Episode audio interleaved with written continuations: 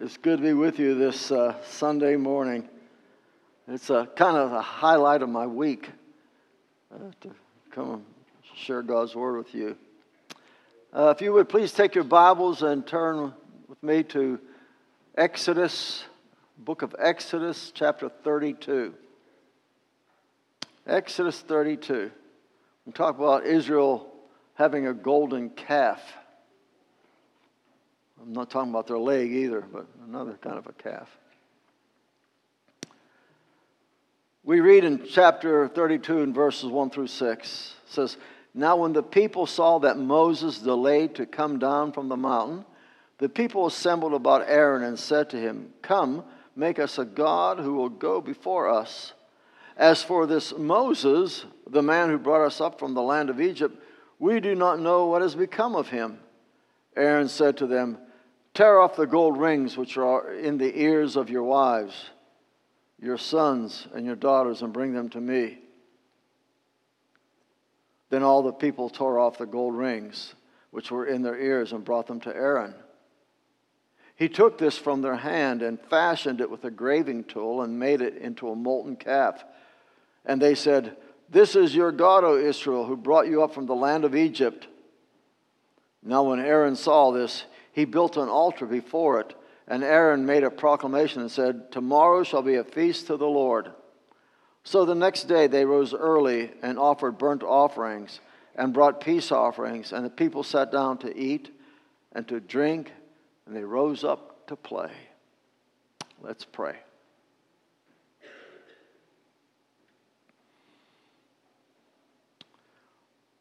Father, to this word that was read, please grant to us understanding and proper insight. And Father, may we apply the principles of truth in our daily lives, Father, that we would not make an idol of, of something that uh, would take your place. Lord, help us as a people, as your church, not to put you in a back burner. But Lord, you're to be our priority. In Jesus' name, amen. Six years ago, my wife and I were driving our Mercury Sable from wherever we were coming from, I think from St. Louis area, back home, and we were on Interstate 44. And uh, we are just happily driving along, and uh, right alongside of us was a tractor trailer. And he decided he wanted to be in our lane when I was beside him. And he clipped us. And what's amazing is uh, how little a car is compared to a tractor trailer. As we begin to spin around the highway, I had no idea as we're spinning around loop de loop kind of thing. I had no idea where we were going to end up. And uh, my life, my wife's life, your life all passed before me. Everybody in the world's life passed before me. you know, start singing the song, Now I'm Coming Home. Uh, we, I don't know, I think we spun around the highway five or six million times. We start going backwards. Uh, I'm facing the tractor trailer now, so he's slowing up. I'm facing him, and we're going backwards. And I can't control this car. We fortunately didn't go onto the other lane. We went down to a ditch. The car toppled over into its side. And uh, we were seat belted in and I'm laying on my left side, looking out this way. My wife's up here, you know, buckled in, just kind of strapped there, nothing to do. People came running, and I got the window open and they managed to pull her out of the car. I couldn't get up because my seatbelt was so tight around me, it, I couldn't unbuckle it. So I had to cut it with a knife to get out of there. You know, we, we got out of that situation. There was not a scratch on us. Uh, neither one of us. They want to take us to the hospital, uh, and uh, so we feel fine. It was kind of like being on a, on a ride. I don't want to go on it ride too often. And I thought to myself, boy, ain't God good? Just, I thought, I, you know, the, the car was totaled out. They, they totaled the car out, and uh,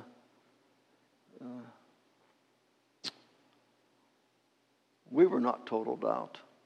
God did a wonderful thing, kept us alive. If not, I wouldn't be here today. Uh, but uh, hasn't there been some extraordinary thing in your life that's happened to you uh, that you can only conclude that, that, that God must have orchestrated such a, an outcome for you, that, that you're a witness of something that God has done in your life, and you say, only by the grace of God. I'm sure that most of us can give an account of God doing something like that, that He has done something miraculous. You, you've, you've seen His power, you, you've felt His presence, you've benefited from His goodness, you've, you've witnessed His unfailing love, and yet, as time begins to slip by, you know, and the, and the days turn into weeks, the weeks into months, and the months into years. As time slips, slips by, and the mundane things of this world then engulf your days, you, you, you tend to put behind you God's gracious act. And then you begin to align yourself again with the things of this world and its activities. You begin to forget what God has done for you. and then the world becomes most prominent in your life. Like, like Demas, who was one time a, a, a co laborer with Paul, the Apostle Paul.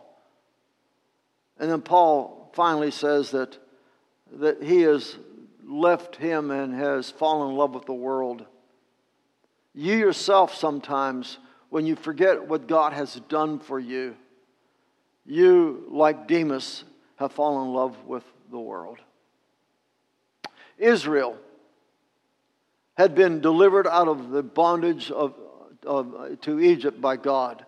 They had firsthand witness, they had been firsthand witnesses of God's incredible power. They've experienced his, his providential care on a day by day basis. And in fact, they were so impressed by the God, the God of glory that, that, they, that they made a vow to him. And we read in, in Exodus 20, uh, 24, verse 3, says, all the words which the Lord has spoken, we will do. They had committed themselves to God. God, whatever you want. We had, we had seen your acts. We, we've witnessed your power. I mean, they went through the 10 plagues, they, they cross over the Red Sea on dry ground. They had seen God do incredible, they seen God destroy Pharaoh's army. Lord, all that you want, all that you want, we're going to do it. But by the time that Exodus 32 comes around, they break their covenant relationship with God, the one that He established, and, and make an, an idol of gold and begin to worship it. They'd forgotten God. They sold themselves out to an idol. So here we are in Exodus 32. And we find the people of Israel all in perplexed state as to what may have happened to their leader Moses. The guy has been gone for six weeks. He took a sabbatical that they never authorized. I mean, if your pastor walked out and he wasn't here for six weeks, you'd think that something went wrong. Somebody kidnapped him or something. He's not here. It's time. We, we need to get somebody else. We've not seen Moses. Moses was with God. But we ain't seen him. Not only couldn't they find Moses, but they had assumed because Moses was gone, who else do you think was gone. They supposed that God was gone also. We can't find Moses, and Where's God? You ever come to a place in your life and say, Where's God? Things are falling apart. My world's crumbling in on me. Where's God?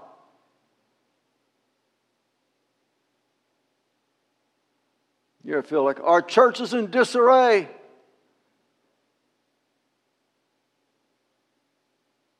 Where's God? So they came to the conclusion that God is missing also. And, and since God isn't here, we are going to need a replacement. They didn't look for a replacement for Moses, they looked for a replacement for God. So then here's this question Why does it seem that Israel is in such a hurry to get a new God and not so much in a hurry to get a new leader? Why would they want a new God but not another guy to take Moses' place? You ever think about that? read this account. They're not looking for a new leader, they're looking for a new God. Here's the answer it is a matter of authority. It is a matter of authority. In essence, who is going to be in charge? When a leader is appointed over a people, folks begin to feel as though there is some moral obligation to follow the leader. Even if you're playing the game, follow the leader. You know, you may not like who's leading the pack. It's, oh, I don't like that guy. But you're going to follow because that's the name of the game. Or you may not like the president, or you may like him. You say, well, I'm going to follow the leader. Some people say, I ain't following this leader. Right? So we we find sometimes in following the leader that it is a more it's morally repulsive it's reprehensible to follow someone that we don't want to follow and israel had this idea that we don't want to follow this god we don't like this god who hasn't shown up because our leader's gone, this God is gone, he's not been here for, for months on end. Where is he? Why follow someone who isn't there when you want him to or her to be there?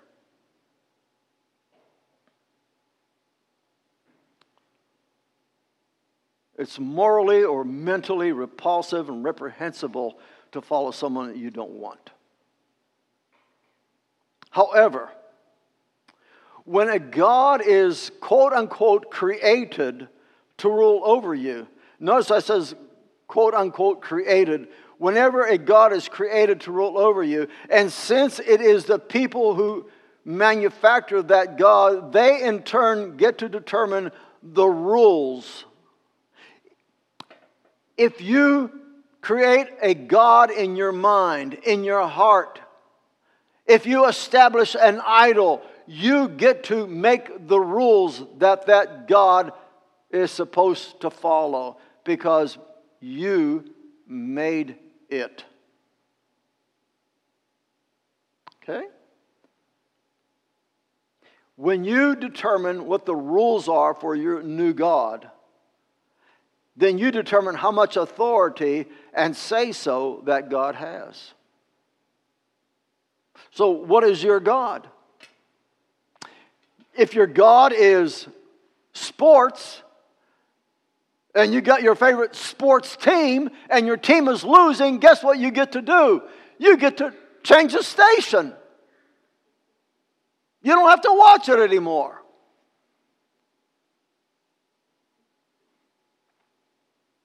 If your God is money, you can go out and you can become a workaholic and get as much as you can. But I want to tell you something when you leave this world, you're leaving it too. If your God is power, you get to determine how much power and what kind of power you want. Who do you want to use as an object in order for you to, quote unquote, climb up the ladder? If that's important to you, then power becomes your God. But you get to set the rules, you get to make the rules.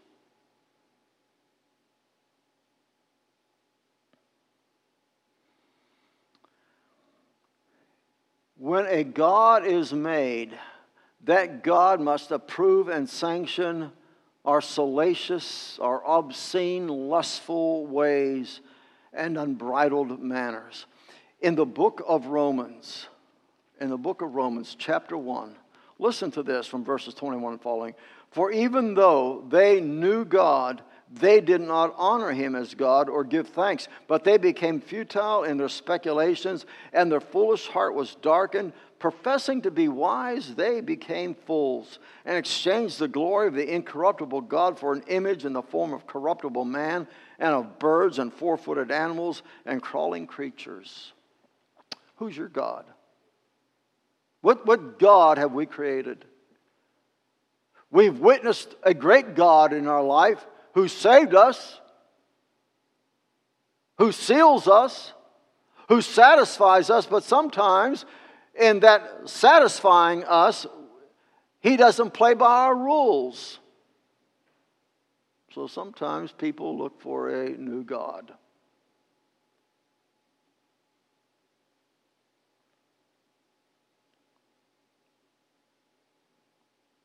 When we manufacture our own God, It's our way. We get to do what we want to do. We can determine what is necessary to enter into the blessings and benevolence of that God. And there is in our minds the added benefit that the way to that so called God is to be determined by the person who created it.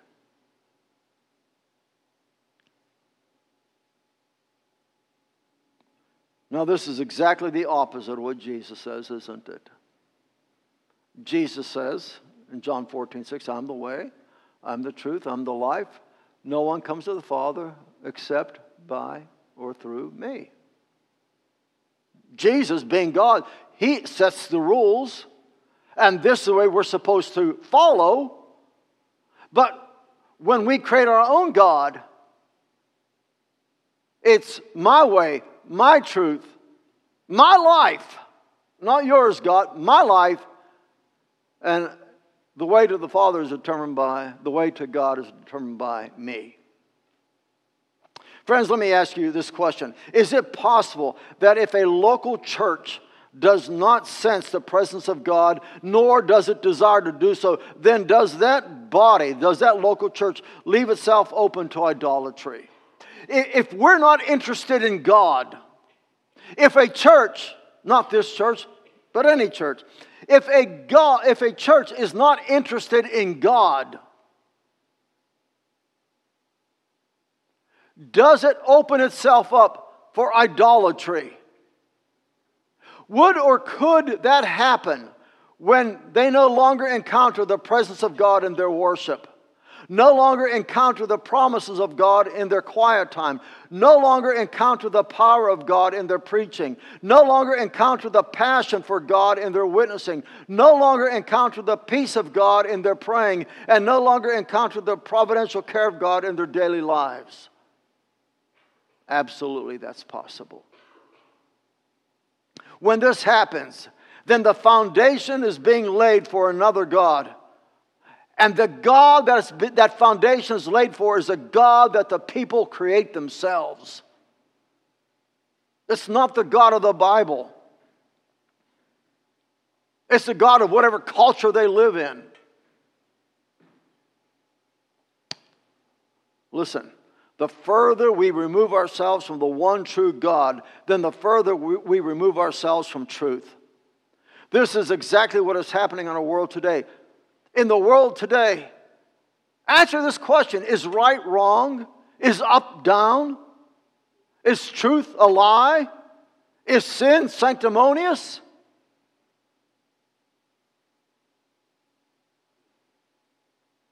I don't know anymore if I'm doing the right thing or not. I can't tell from day to day. Are we doing the right thing? If, if you follow current trends,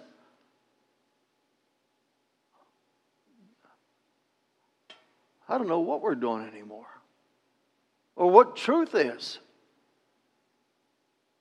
Talk about subjective truth. Kind of reminds me of the book of Judges. And every man did what was right in his own eyes.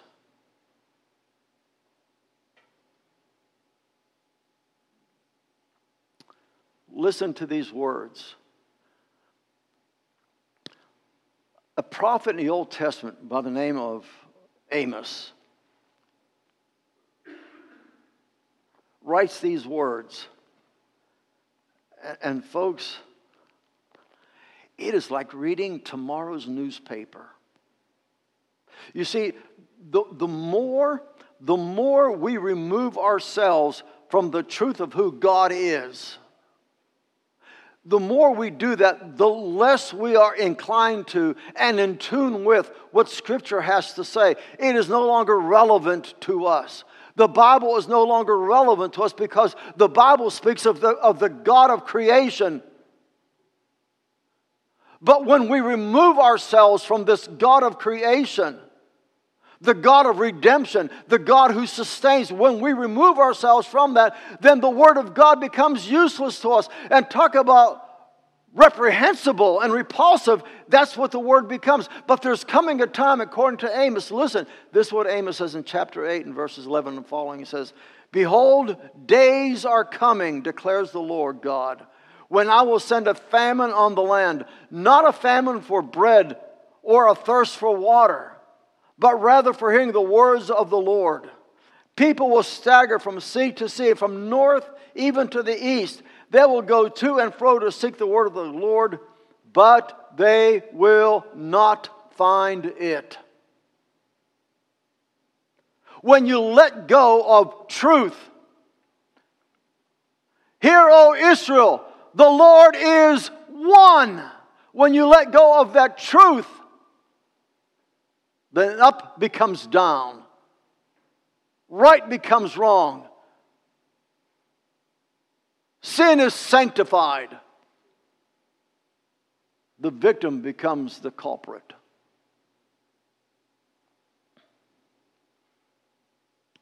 Prior to our text in Exodus 32, we find in Exodus 31 18, just a chapter before, that the Lord had just given Moses the Ten Commandments. You see, Moses has been gone. He's walking down with these Ten Commandments. He just, just got it. And by the very next chapter, by the very next chapter, Israel had already violated the first two commandments that God gave Moses. Number one, no other gods before me. Well, that's done. They just created one. Number two, make no graven images. There, number that's that's gone too. I mean, the guy just walking back in, holding in his hands the Word of God in his hands. God's commands, God's moral law. This is how you treat God, this is how you treat one another. He's bringing them in. And already, before he sets foot in camp, the first two have been violated.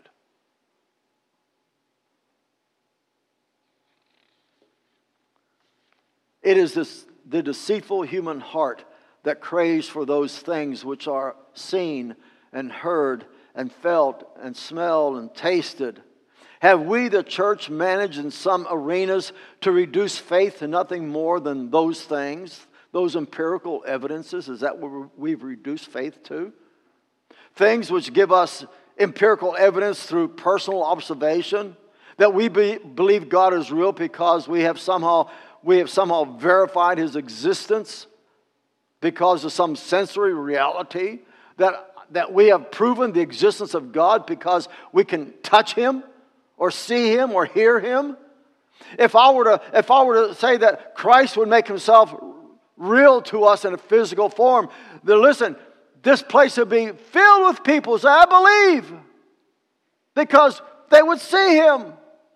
If Christ were here and he showed us the nail prints in his hands and his feet, we would believe because we've seen him.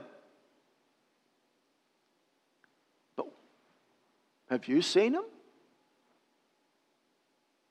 He's kind of poof, gone like Moses is gone. I haven't seen him for 2,000 years. Maybe it's time for a new one.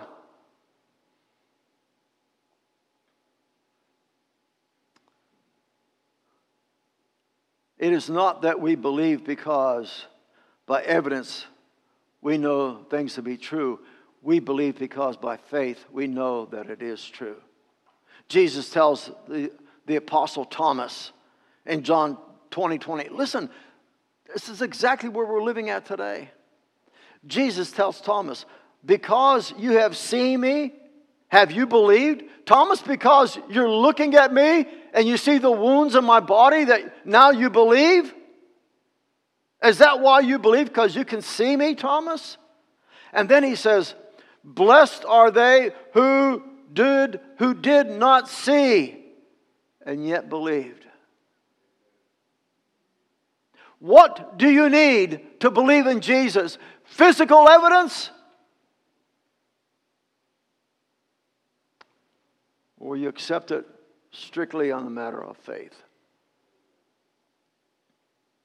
And let me add, it is God who came to the world in the person of Jesus Christ. And yes, all the human senses examined his reality.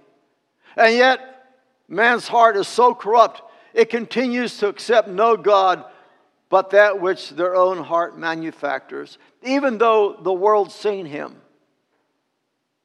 You know, people say, if I seen, I believe. Listen, it didn't work 2,000 years ago, did it? He was right there. It didn't work. Many people did. Most didn't. Romans 125. Listen to what Romans 125 says. For they exchange the truth they exchanged the truth of God for a lie and worshiped and served the creature rather than the creator. If God were to show up,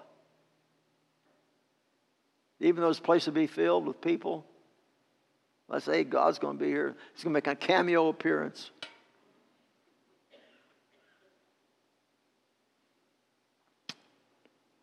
God is spirit. He is omniscient, omnipotent, omnipresent. He is encountered by faith and he rewards those who exercise faith. We are the church. And listen, folks, because we're the church, we lean on invisible arms. We trust ourselves to an invisible God. We submit ourselves to an invisible Lord. We are the church, a people of faith. But what kind of faith would that be if we were to allow ourselves to move ourselves by human logic? Must we have human logic and human reasoning to function as a church?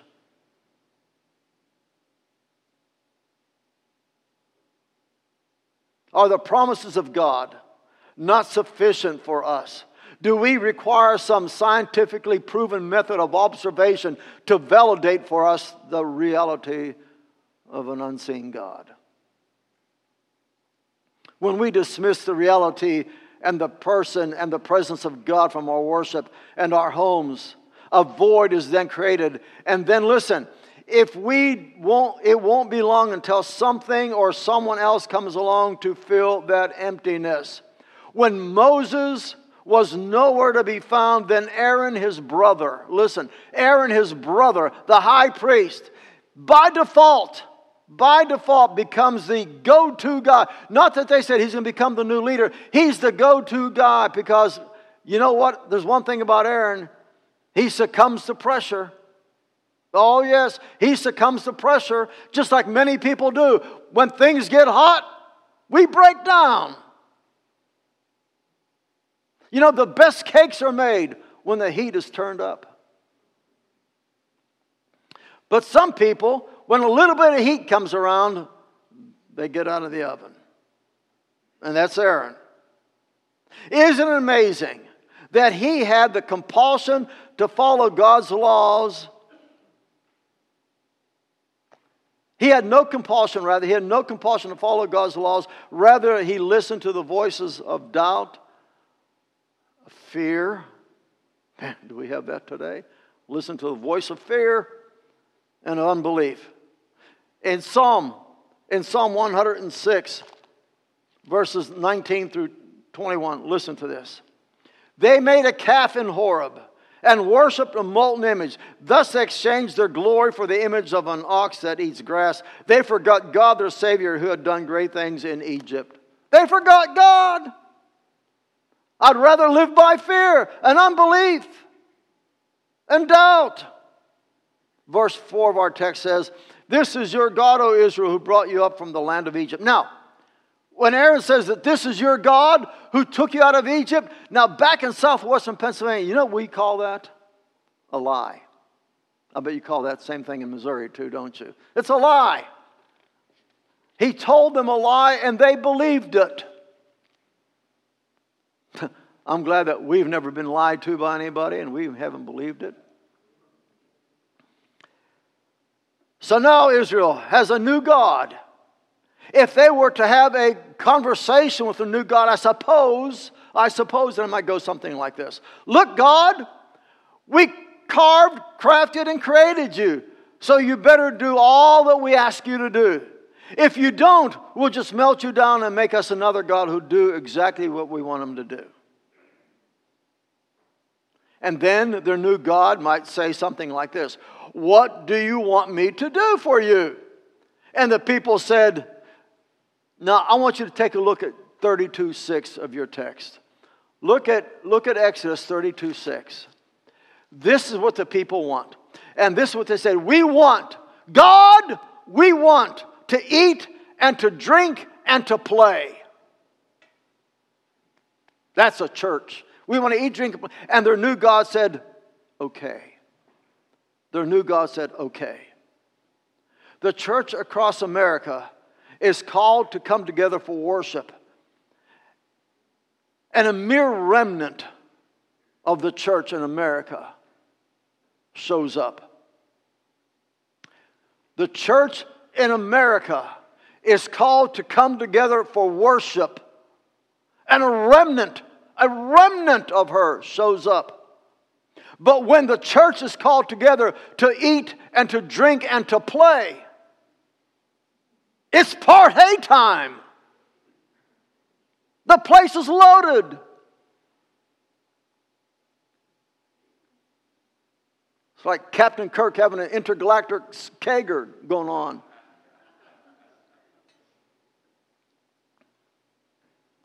Everybody shows up. Listen, friends, it's not bingo that has saved you, but rather it is the blood of Jesus Christ. This morning, however, I'm confident that I'm prim- primarily speaking to those who have kept the faith, who have fought the good fight. I want you to know that it is an honor to stand alongside of you. But it saddens the heart to see how far the church in America has declined over the past generation or two. Verse 5 tells us that Aaron not only made an idol, but listen, he extends his foolishness. He not only made an idol, but he even went as far as to build an altar for this non God. Here's the question that needs to be asked. It begs to be answered. Begs to be answered. We're going to answer it too. If this so called God isn't real, now, was that God real? Did Aaron know it wasn't real? It's not a real God, Aaron knew it. The people knew it. It was just a hunk of metal. If it's not real, then why the altar? Why would you need an altar?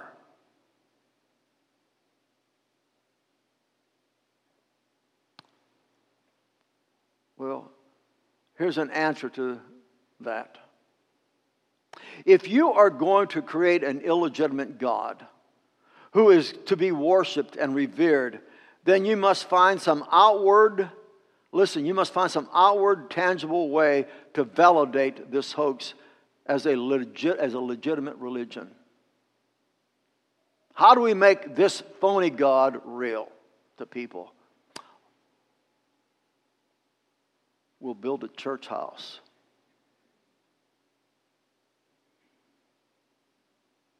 We'll write music about him.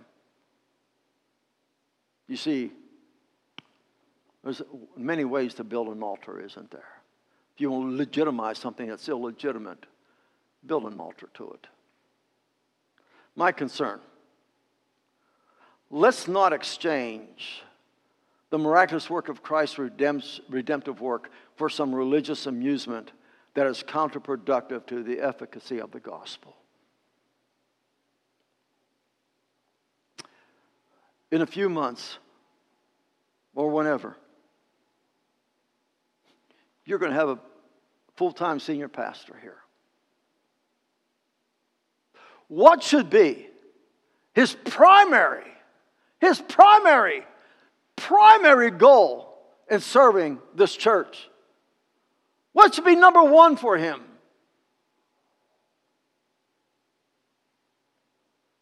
To help you to eat and drink and play? To build an altar to a God that doesn't exist? To succumb to pressure?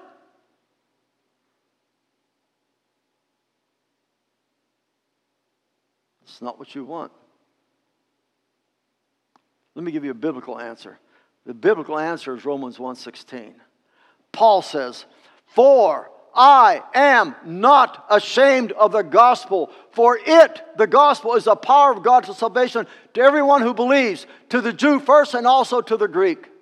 To everybody in the world, the gospel. When that new guy comes in here and preaches the Word of God, it ought to be the Word of God.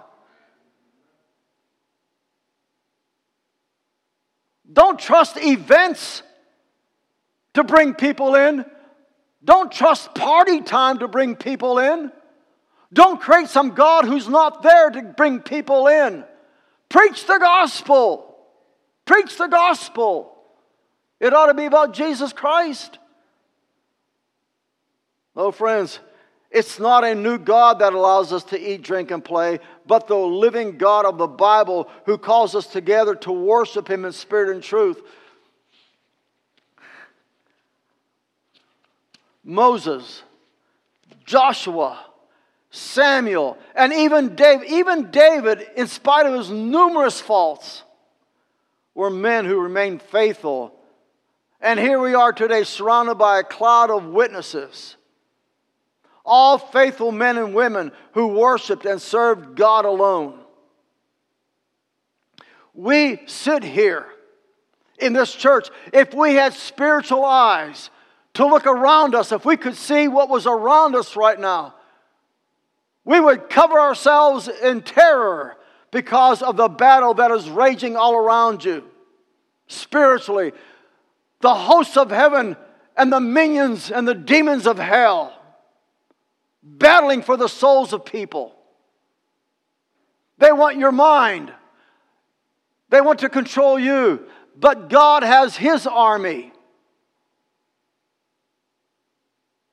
I like what Joshua says at the close of his life when he had, when he had led Israel into the promised land, defeated the enemy all around. He says, Choose you this day whom you will serve. But as for me and my house, we will serve the Lord. Church, who will you serve? Will it be a God who allows you to eat and drink and play? Or will it be a God who sends you to your knees and in prayer embraces the very throne of God in glory? What God will you serve? I ask, should you and I be any less faithful as this great cloud of witnesses about, uh, around us? Should you and I be any less committed than they? We are the church we will have no other God before us. Let's pray. Father, grant to us the audacity to be who you've called us to be. Men and women who will stand firm, who will hold the standard of a God who is enthroned in glory. Lord, may we be that people. In Jesus' name, amen.